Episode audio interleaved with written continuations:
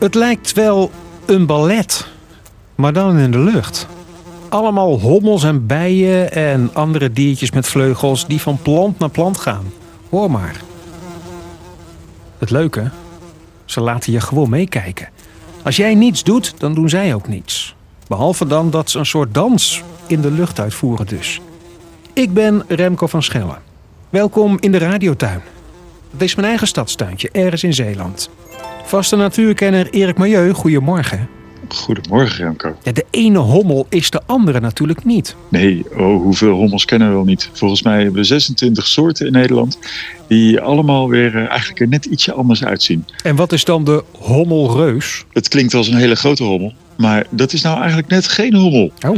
Uh, dat is een, een zweefvlieg die doet alsof die een hommel is. De hommelreus is uh, een knappe imitator. Dat beestje is helemaal niet zoals een hommel uh, nectar aan het verzamelen en nestjes aan het bouwen. Uh, deze is gewoon een beetje aan het, aan het rondfladderen. Ja, ze hebben er echt een kunstwerkje van gemaakt hoe goed ze op hommels lijken. Want ik denk dat in 9 van de 10 gevallen, als je er eentje zou zien zitten, dat je denkt: oh, hommel. Maar wacht even hoor, een hommel. Dat is een beetje een pluizig, wat dikker diertje. Hè? Zwart-geel, vleugeltjes. En die zie je dan van plant naar plant gaan. Doet de hommelreus dat dan net zo? Ja, nou en dat is dat uh, het mooie ballet wat we allemaal voorbij zien komen. Daar kun je het wel aan herkennen hoor, dat het een verschil is.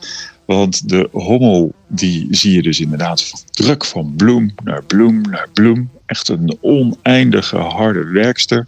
En zo'n hommelreus, die lanterfantert wat meer. Die kan ook, zoals een zweefvlieg, stil in de lucht hangen. Die kan heel schichtig en snel zijn. Gaat op een blaadje zitten. Je komt aan om een foto te maken. Vliegt snel van dat blaadje weg. En komt weer terug op dat blaadje.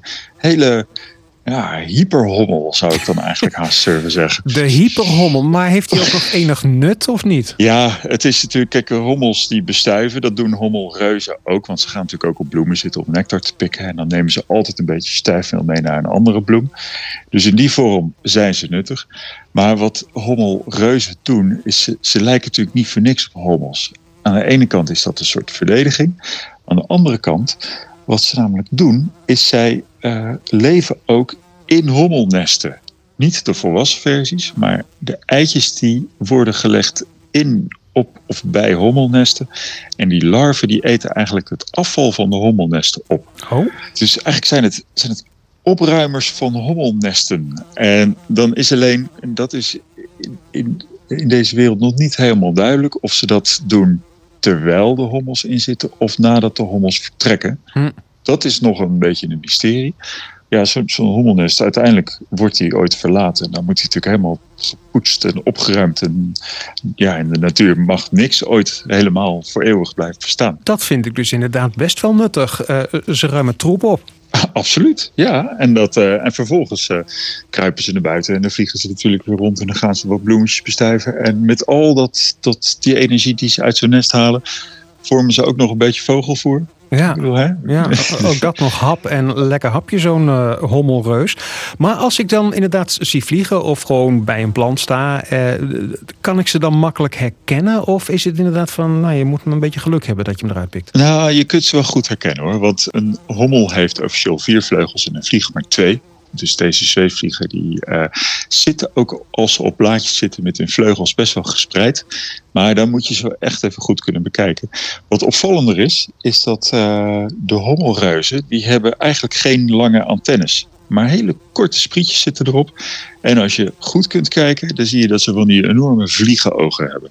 En dat heeft een hommel niet, want die heeft altijd vrij ja, compacte zwarte ogen. En dus inderdaad die hele lange antennes. En als je nou een hommel of een hommelreus voorbij ziet vliegen die van die gele bolletjes aan de pootjes heeft. Ja. Dat is stijfmeel, dus dan moet het een hommel zijn. Want dat doen hommelreuzen niet. Oké, okay, nou, ik heb al een hoop dingen geleerd waarmee ik straks weer de radiotuin in kan. En misschien heb ik dan altijd per ongeluk gezegd: hey hommel. Terwijl het eigenlijk een zweefvlieg was die eruit ziet als een hobbel. Maar dat zie ik straks in de tuin met al die kenmerken die jij nu uh, hebt gegeven.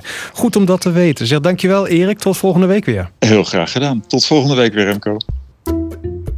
De hommelreus. Die voeg ik toe aan mijn kennis. Als jij nou een keer iets ziet vliegen in je tuin en denkt van... hé, hey, wat is dat? Laat het even weten. Stuur het via radiotuin.nl of probeer hem op een andere manier even te benaderen. En dan kan ik het voorleggen aan Erik. En dan hoor je het weer hier in de podcast van de Radiotuin. Tot volgende week.